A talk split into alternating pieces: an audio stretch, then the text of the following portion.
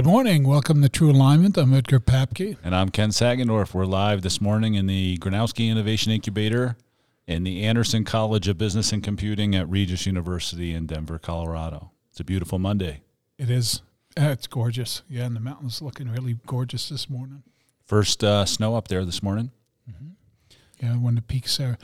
Uh, as a matter of fact, just this past weekend, I was thinking uh, as I as I was looking out at them, um, I am trying to recollect when it when it um, stopped. Was it this year, last year, that we don't have white peaks uh, 12 months a year?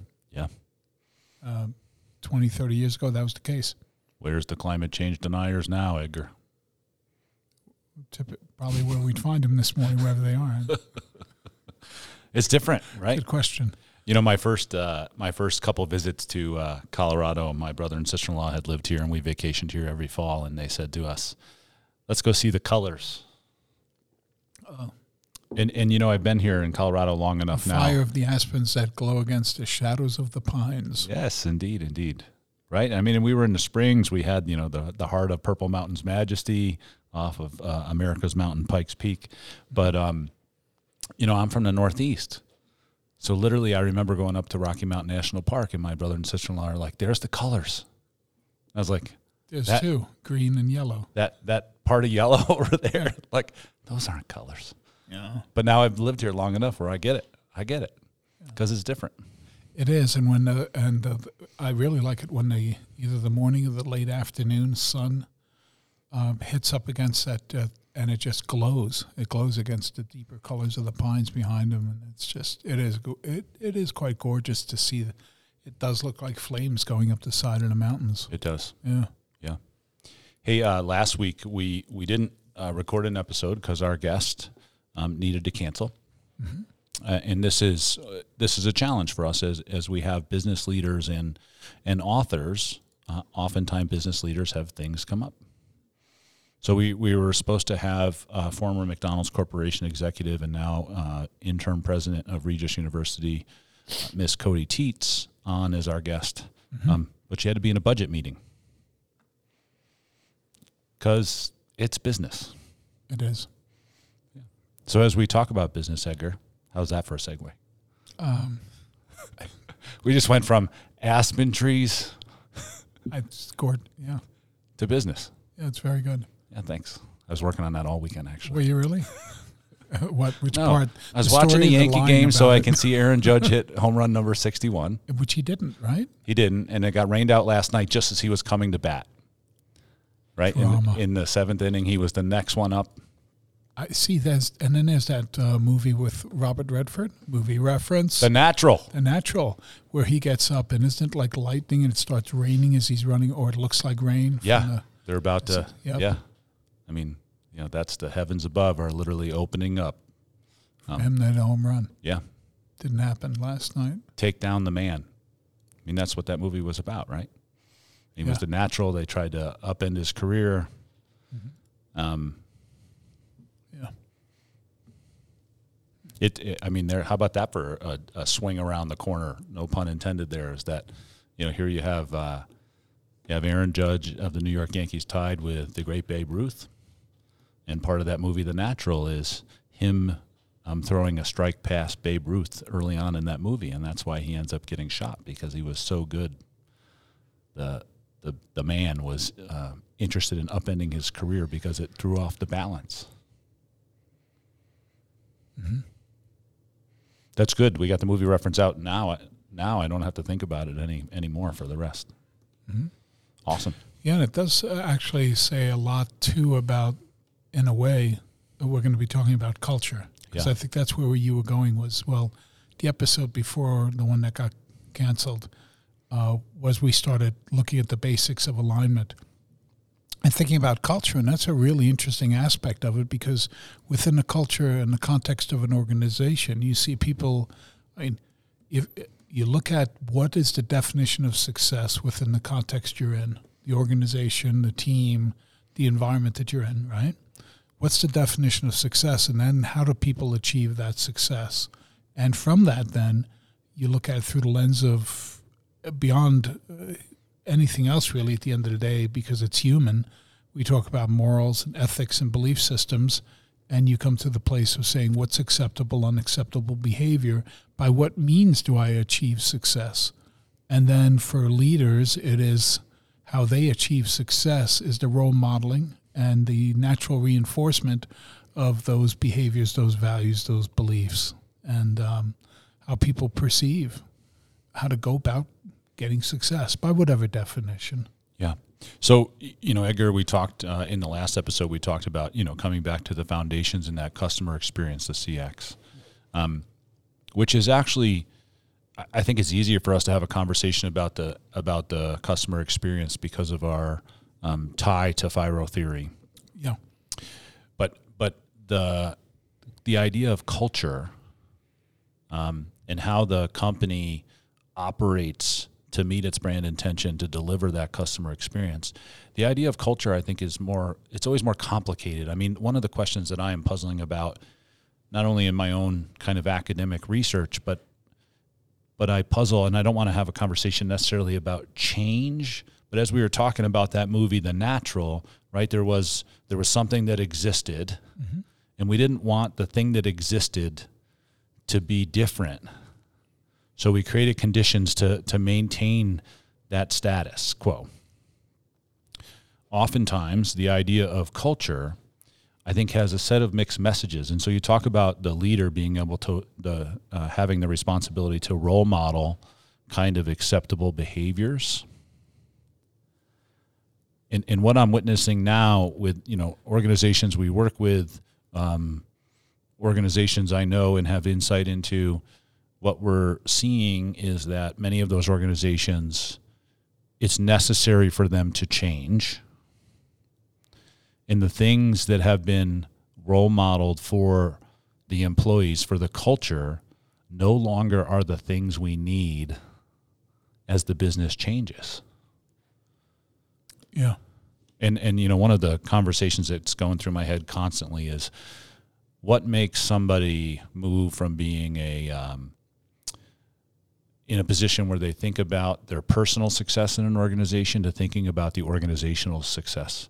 And, and, and that's where that question comes from because as the organization must change for time, um, because society has changed, because um, the way they meet their customer uh, experience has changed. Mm-hmm. There's so much, I mean, there's always resistance to change. And I, I forget what the saying is that the only thing, the only thing that you can count on is that things will change the only change that you can count on is change, right? Yeah. So, um, you know, how do we how do we have a conversation about culture because it it's it's an it's an it's it's living. It's it's organic in some sense. It is. It is uh, moving, and so you know, it's just like. Uh, you know anybody that works in in the space of diversity it's it's not something you ever complete. It is uh, i mean and sh- uh, beware if you ever meet somebody that's working in diversity and they say i'm going to fix this. That's not um, they're not situated well to work in the world of diversity because that is a work in progress always. Yes it is. Culture is similar to that. It is yeah cultural shift cultural change it's it's it's part of the natural dynamic of who we are as human beings that we we as we continue to evolve in our thinking and expand and um, create new ways to think about things, to to find new ways to understand how we feel about things and what we see and how we change them. That allows us then to be able to come back to understanding that it's a constant dynamic that we're in in cultures in organizations and teams just like any relationship and how we, a relationship evolves whether it's between parent and child friendships whether it's um, you know uh, partners and spouses, there is constantly going to be changes taking place. It's natural. And I think a lot of how we think about culture, I think there's two frameworks. One is that there's this basic belief that if we're clear on what the quote unquote values are, the core values of our organization, then that ought to do the trick, that people ought to figure that out, interpret that correctly, and respond and act correctly. Uh uh-uh. uh that's not going to happen. Mm-hmm. So there, that that's one piece of it that I think is really powerful. You better say that one again. I, I'm sorry, I don't want to interrupt you, but it is this idea that if you think the core values are static, um, you're in you're in for a surprise. Is that Yes. what I heard you say? Yeah, that and and also that y- the expectation that everybody's going to interpret them and understand them the same Ah. way. Yeah, so the core values might remain the same, but the interpretation of how they're enacted might be different amongst the people in your organization. Yeah, it can evolve, and uh, and I think that's important to recognize. And if you want to keep, uh, you know, somebody said to me, "Well, culture is full of rituals, and rituals are intended to, you know, be constant and." I, and keep things the way they are. And I said, actually, I think rituals are our way of understanding that change is going to move us forward, and rituals are the way in which we move forward because the context of the timeline that we're in is, is going to be constantly moving forward. And I think that's important to recognize. Rituals allow us to use change in a way that, that makes it current and looks into the future.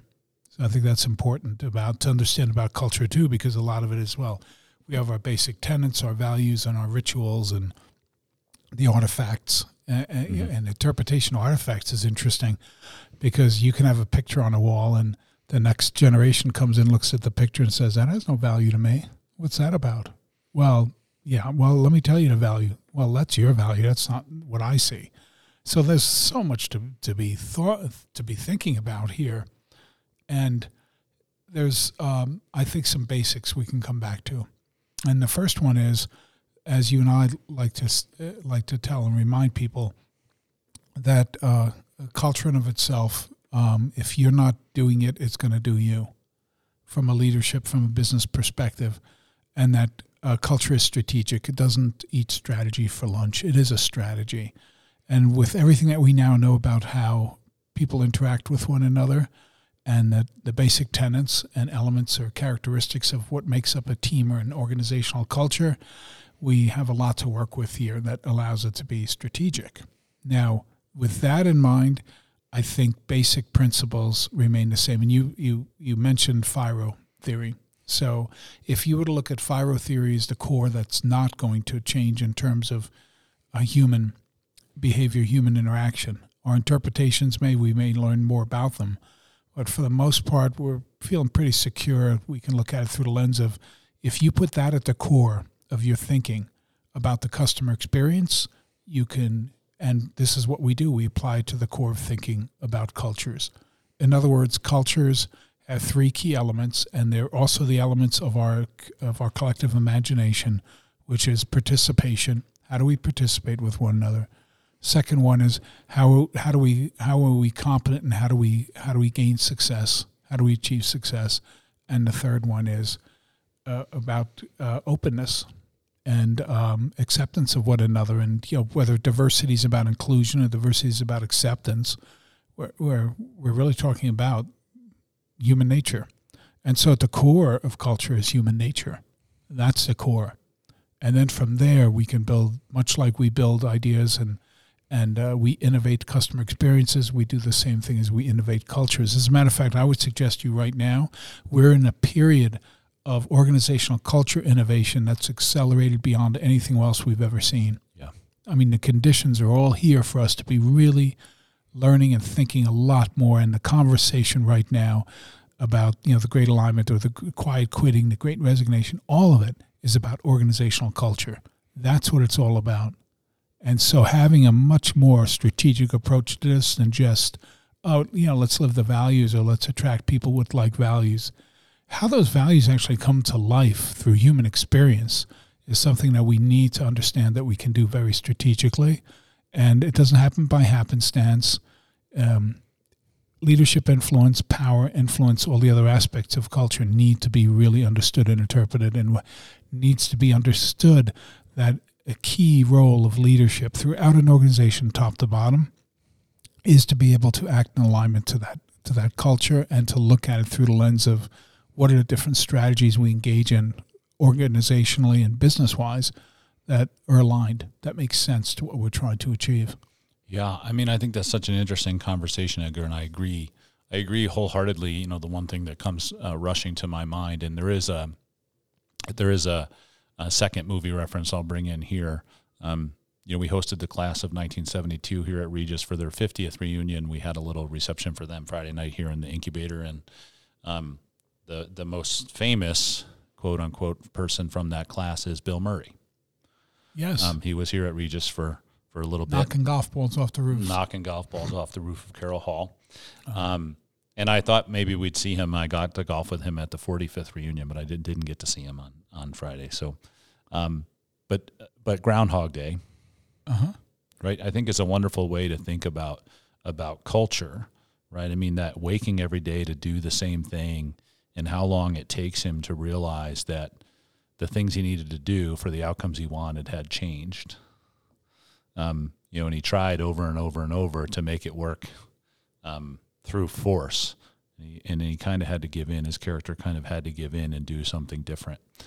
And and I think this is how many, I think this is how many employees experience culture potentially. The the thing, the thought that came rushing to my mind was this idea of the difference between management and leadership. Mm-hmm. Because I think so often we leave culture as a management issue when in reality it's so deeply a leadership issue. It's not managing everybody's different personalities.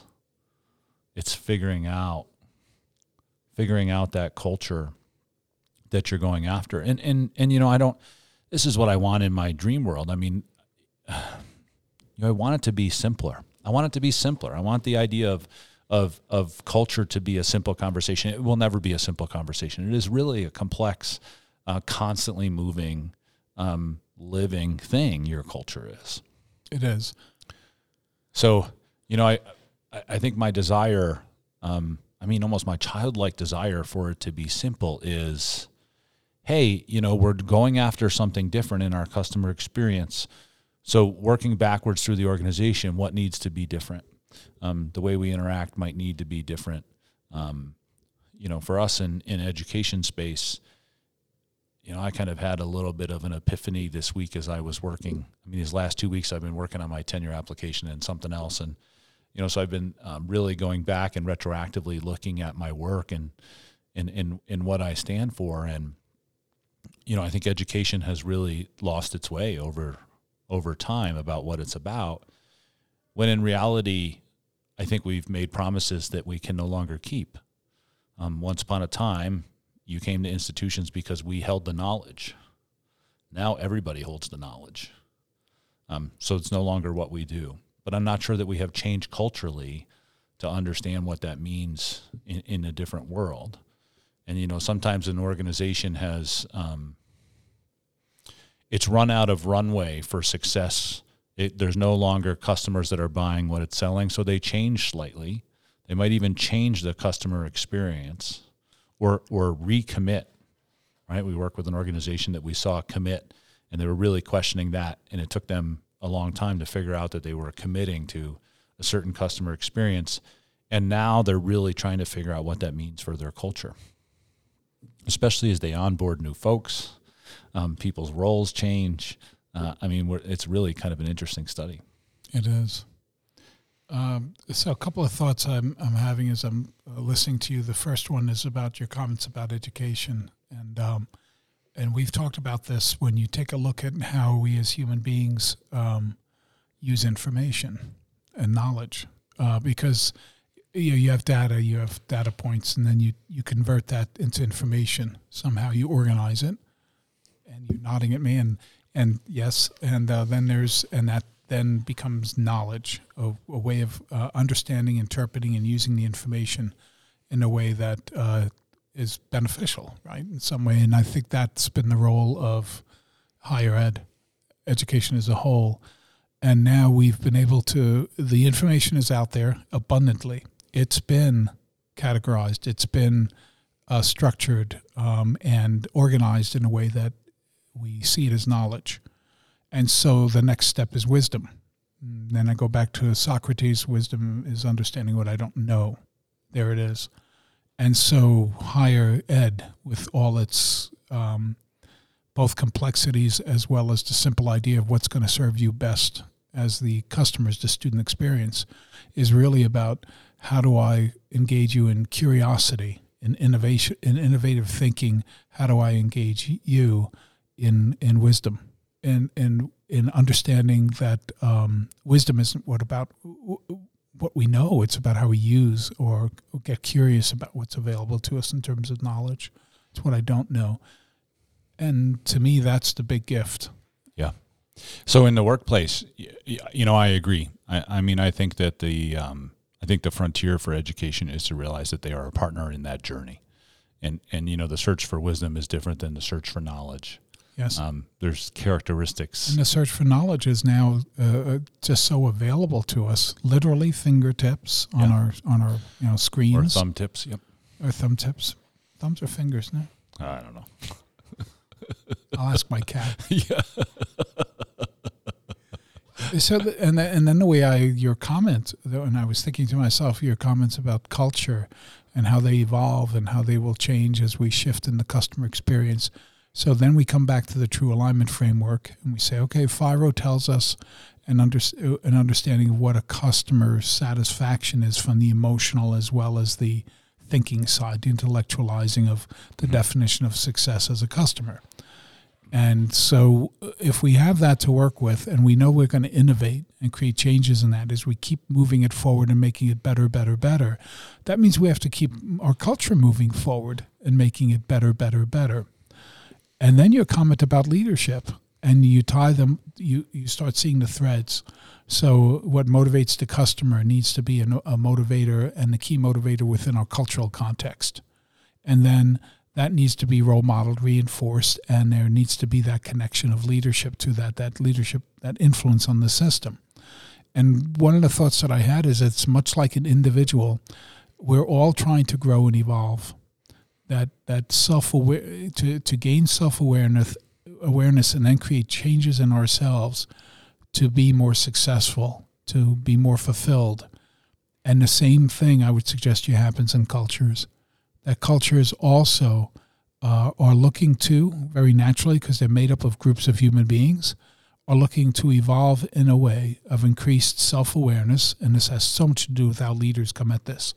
To increase the self-knowledge and self-awareness within the culture context to understand what that evolution looks like and then you th- the thinking part of it is changing the experience because in culture what we when we evolve and we and we uh, shift a culture in a constructive, positive way, what we're doing is we're changing the experience of the people in it.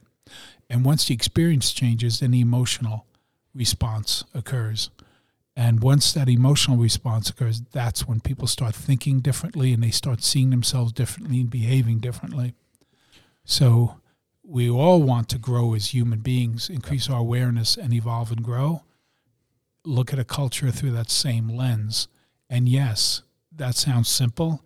The art of complexity lies in simplicity. And then you look at it as a complex system and say, what are the different moving parts? And strategically, how can we come at this to, to create those alignments? Yeah. I, you know, I think in my experience, so many people in organizations and leadership positions are given so many different roles that this one slips. It slips down the list, and I think there is a, um, I think there's a an interdependency that people want. I mean, you want some some reliance. You you want some uh, you want some interdependency. You want some reliance on others to help you do this, Uh-huh. right? I mean, this is not a this is not a solo journey to self awareness. It's a collective journey. Yeah, you bring it into the collective context. Mm-hmm. Yeah, hence the ideas of collective imagination. The the whole idea of the collective is the culture.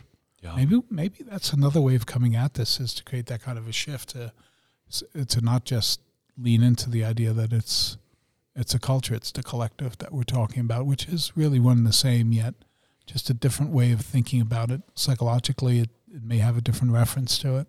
Yeah. Uh, you know, Edgar, I was having a, a thought earlier as you were talking. Um, we've spent time over, you and I have spent time, I don't know if we've done it on the podcast about the third element, but this idea that, you know, time is a construct that we run up against. And so, um, you know, in terms of culture, in terms of culture, the idea that that collective, that intertwined fabric, um, you know, you mentioned the the quiet quitting. I mean, this is really an interesting thing to watch in the in the business publication, right? Because we yeah. did the Great Resignation, and now it started to reverse, and people are back at work, so to speak. But now we have this idea of quiet quitting making a making a, a, a larger appearance. Yes, and the, the quiet return. The quiet uh, return, and, and yeah. now we have the quiet return of a whole generation of baby boomers that are quietly returning to the workforce. Well, the stock market or, continues um, continues to be this volatile. Um, people are afraid. Right? Oh, it's always been so steady. well, I, that's full irony, right? I mean, it's not. Uh, um, you know, the stock market's three times three times what it was not so long ago, but we are hanging on every dollar that moves in that every point that moves in that stock market right now. People are watching their retirements and, and doing those things. The um, yeah, so I, I think that's a really interesting thought that the idea that the boomers are quietly returning the to quiet work. return. I just I really I'm enjoying all the different labels or uh, we, have got some really great stuff going on here when you look at it from everything from the great resignation to the quiet quitting and you know and now the quiet return and everything else that that you that's popping up around us. Yeah. You know, I think this image of the American executive, right? I mean, which comes through all of our kind of cultural um, you know, from the oh right. What was the uh, the, uh, can, can, television reference? Yeah, the series that won the Emmy for best drama series. This this year? Yeah. I don't know the answer to that question. Succession, wasn't it? Yeah, it's oh. a business. It's a business focused family. I mean, it's yeah. family entertainment. Yeah, trying to. Well, it's not Disney for sure. No, it's definitely not Disney. It's more like Godfather esque. Just saying. Um, but yeah, this idea that the things that your parents did, you just do right. I mean, there's just a there's a cultural message of you just go to work, and and you come home and there's separation. And I know the conversation in my household is that I mean, I don't even know how to gain separation from work. I, I don't. I don't think there's a release from it, frankly. Um, which makes me extremely nervous. Um, right. I mean, what everybody says is, well, just don't think about it. Right. I mean, it's kind of like telling an addict, well, just don't think about it. Like, whether it's an addiction or not, I got to tell you, I think there's something really close there. But um, I can't find that separation. It's not I go nine to five and it's over and it's done. Context, yeah. culture, our social culture, our business society has shifted and changed around us as well, and it will continue to do so. We're part of it. And so, with technology and everything else, we, we pretty much are all familiar with the storyline that technology has allowed us to connect to our work 24 7 if we choose to. And I think when, when don't think about it, I think that's, I don't think, I think, is a, is about the uh, the idea that you change your behavior.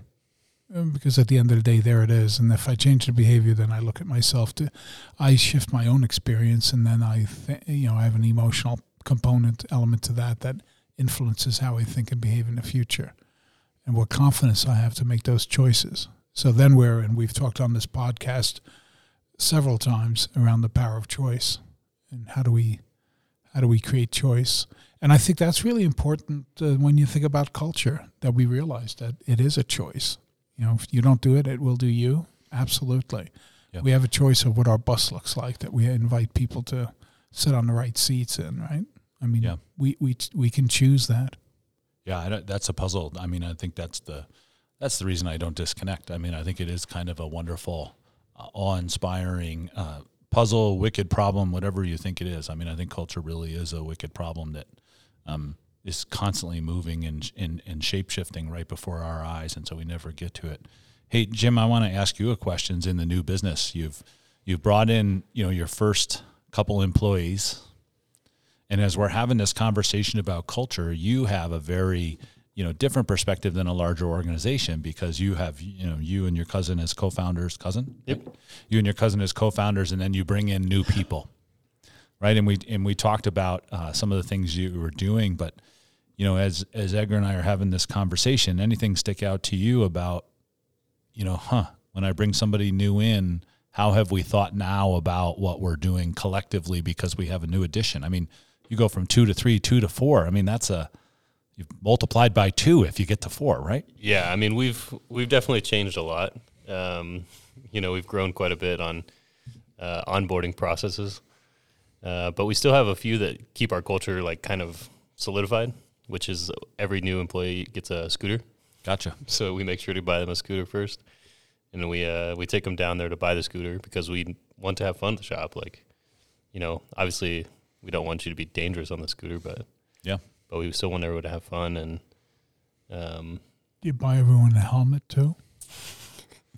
yes That's the grandfather in me. Did you hear that? yeah no we've talked about this multiple times it's like And does Uh, everybody get the nickname Scooter then? basically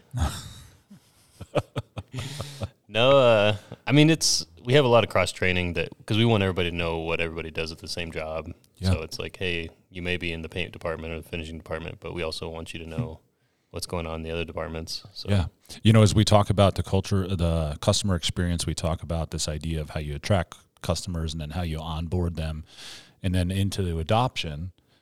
You know, and this is the, um, and Jim, the buying of scooters, right? I mean, is that, that is that that's kind of your onboarding. You've already attracted them and now you're onboarding them and leaning into adoption where you get them to kind of fall in love. Um, you know, and that's how we do it for the customer, but we can do that for our employees too. Yeah, the, the employee experience, the EX, and come at it the same way. How do we on track? How do we attract on board? What does adoption or the experience look like? And then, if we create alignments in that, then we can move to a place of better understanding the retention and expansion piece of it. And these are all when it's really interesting. There was just um, something that uh, occurred to me was a, a piece that I saw. It could have been the Post or the Times. Um, uh, publishing a piece about the employee as the customer. That we ought to be thinking more in this world. We should be thinking. Here's the thing about it. That's a messaging from three decades ago that was already there now, and it's still there, which either says one of two things to me. One is that we haven't done a good job of thinking that way, of how do we actually strategically look at that, um, and it. The other the other piece of it is that we're st- it's still not consciousness, so then it counts. Then it matters. If we're still thinking, and talking about it, perhaps we haven't done a good enough job with it. The thing it's still there, which kind of reminds us how real it is. Yeah, I would. You know, this brings in a little Jim Collins, good to great kind of conversation. The idea that if you take care of your employees, they'll take care of your business. Um, yeah, I don't, I don't exactly know how I feel about that. I know one of the conversations that comes up quickly when you're down that pathway is the idea that you know the purpose of your business is really to employ your employees and and and honestly, I mean, I think this is a, service to what? well, this is a challenge for me, right? Because I think the the purpose of your business is deliver that solution for a problem for your customers, right? To deliver that human emotion for your customers, and and when you get focused just on the idea that I'm keeping people employed, I mean, I think this is this is the struggle for me in culture. I mean, I'm I you know I'm working in an organization. I realize now that um, we're all getting older. We're all getting older we haven't done a good job of bringing people in that are younger. And so something's going to hit the wall fairly soon. It, I yeah, I think it's probably already hit the wall, and it's resonating. Uh, sometimes what happens is something um, something occurs or happens, and it takes takes us a while for the ripple or the resonance to to get our attention. I, I think it's already I think it's already happened. I think it's that, uh, and also, I, I I think with all um, empathy to business leaders, uh, with empathy, I would say this is that um, there's just a level of not paying enough attention to it out there, and that has always been the case. Yeah. I, I, yeah. I think the the trades have hit that wall, you know, quite a bit. Yeah. a lot of the old, That's a uh, good point. It's the hospitality industry. yeah, the journeymen are starting to retire, and there's not enough newcomers. So I know they had to make a big shift in their, you know, onboarding and training and even Yeah. schooling, like to No, make I- sure. One of the one of the things that I do enjoy in my life is um, is uh, Saturday morning we watch religiously uh, This Old House, and uh, you know it's one of my favorite home improvement shows because they they teach you to right. I mean, and I don't know how many years, forty years they've been doing that. This Old House out of out of Boston originally, but um, they've been going through and they have a project that is bringing these young tradespeople in, and they've become part of the show over the last few years um, as they've done different uh, remodels to be able to um, showcase how people are getting encouraged by the trades and, and learning the different trades and then what they can do with it. Um, and you know, it's been pretty pretty amazing. Um, there's a little bit of you know, uh, speaking of culture, cultural strife in our world about um, you know how do we value these trades the same way we value perhaps somebody that, that pursues a university style education right? There's a have have not conversation that's always in here um, when you bring up the trades but you know I, I i think this idea of how do you get excited about this stuff? I think you get excited about what you're exposed to. It goes back to this kind of modeling conversation you were having earlier edgar about your leadership. And and you know i see in in all of the a lot of the conversations I'm having with people is that in their work experience, what they feel like is somehow their manager, their leader, gets to explore all these new ideas and hand them down. Mm-hmm. And so there's a disconnect with what they're being asked to do because I mean I listen, I have I have a gentleman that works for me and we haven't had a chance to have this conversation. But here's what I know. I'm asking him to do different things than, he, than he's done in the past. And, and you often say that part of part of the depth of true alignment is that you get to choose what to do and you get to choose what not to do. But that part, I mean, I it's almost it's not even a colon and you get to choose it. It's almost like a, in in half the size font. we forget about we forget about that part is and choose what not to do. And and really what I'm hoping this fall when he and I sit down for kind of his his review, we're really going to say what are all the things you're doing and how do we not have you do some of those things. Yeah. Um, but that is really not that's not a commonality for most people's experience. People don't say, you know, you've always done X now I need you to do X minus one so that it equals more. Um, right? I mean, and that that math is actually really simple, but it's difficult to enact. I, all of this culture stuff is so difficult to enact because it, I think it's a practice. You have to continually come back to it, but you know, the leadership needs to help people into the conversation about the design of the work experience so that they are tied to that customer experience so deeply and directly and the leaders can learn about what's happening in the culture to figure out whether or not it's aligned. Right, and if it's a misalignment, uh, to change it, which uh, the first step typically to changing like our own behavior, to make room for new behaviors, get rid of an old one, or figure out which which get in the way. Um, in the uh, the Learning to Lead program here in, uh, here at Regis, um, the uh, the first step is the self knowledge piece, which is a deconstruction, reconstruction kind of approach to life design. So, and taking an inventory of what am I spending my time doing? What am, what are my activities? And what am I what am I good at? And what do I want to keep? What works for me? Um, and uh, what what else do I see myself wanting to do? And what do I add to it? And to really make room for that and do those well is the uh, third uh, part of the exercise, which is what do I need to stop doing. As a matter of fact, I think that, and if it's simple, if you're listening, is get a piece of, get a piece of paper, uh, start journaling, or get a piece of paper and just make three columns, right? Yeah, uh, keep doing, start doing, and stop doing. Yeah, and uh, mm.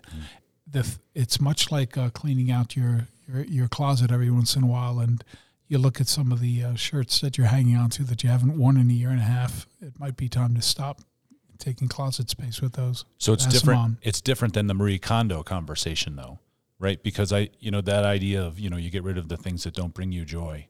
Right. Um. Be careful. Be careful mixing these two conversations here, because that three column of the start, stop, continue, um, is yeah. different than the what brings you joy and what doesn't bring you joy. Some things we need to do um, in our roles, Right. Whether they bring joy or not. Yeah, and all the coaching relation and all the coaching relationships we have with executives that we work with begin with what's your definition of success? Yeah. Uh, right in the short and longer term. Uh, I mean, it goes beyond that. We talk about legacy and and uh, you know realizing that death never has the final word, so that you you lean into that and you say, okay, what is what is what does success really look like? And the same thing you apply as a leader to culture, which is what does success look like, and what does alignment look like, and the same basic principles.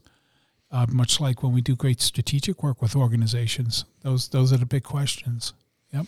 I think we're getting, uh, you and I have a really kind of uh, a very cool experience going on with, with some of the folks we're working with Yeah. uh, because we're, we're um, drilling down into the organization um, in the slightly lower levels of leaders. And now we can see, we can see connections and disconnections Yeah. in, in those conversations. I mean, it is almost uh, um, voyeuristic. Sounds, uh, you know, devalues what we're doing, but but you really The observational role. the observational role. I mean, I think it's just so so really intriguing to me to watch some of these things, um, and not. I I mean, our role is never to step in and say you should do X. It's really to ask the questions. Right. And I think that's that's part of it. What leaders ought to be doing is looking down through the organization, having those kinds of conversations, and not always just saying, "Well, here's what you ought to be doing." Rather, asking and inquiring and asking the questions of people to solve their own problems and to help them to do that. To, to ask inquiring questions. What are what's what, what's the real problem here that needs to be solved? Let's do some ideation. Let's let's take a look at what the possibilities are all too often we restrict possibilities by by instructing and directing people and we limit their possibility thinking and then we wonder well well they can't solve problems on their own. They've never really been asked to or taught how to do that. Keep in mind the number one barrier we know to uh, to innovation in organizations is a lack of problem solving skill and process. And sometimes uh, and just having a, a process uh, for problem solving is a good indicator of how the culture works because in there therein you you begin to take a look at um, how people listen to each other, how they communicate with one another, how they manage conflict, how they how they are able to uh, uh, manage goal setting with one another. These are all these are all elements of what we look for in a really good healthy culture, and how they work is important. Is there a gap in, in culture, Edgar, because we have moved with all of the onset of so much available data?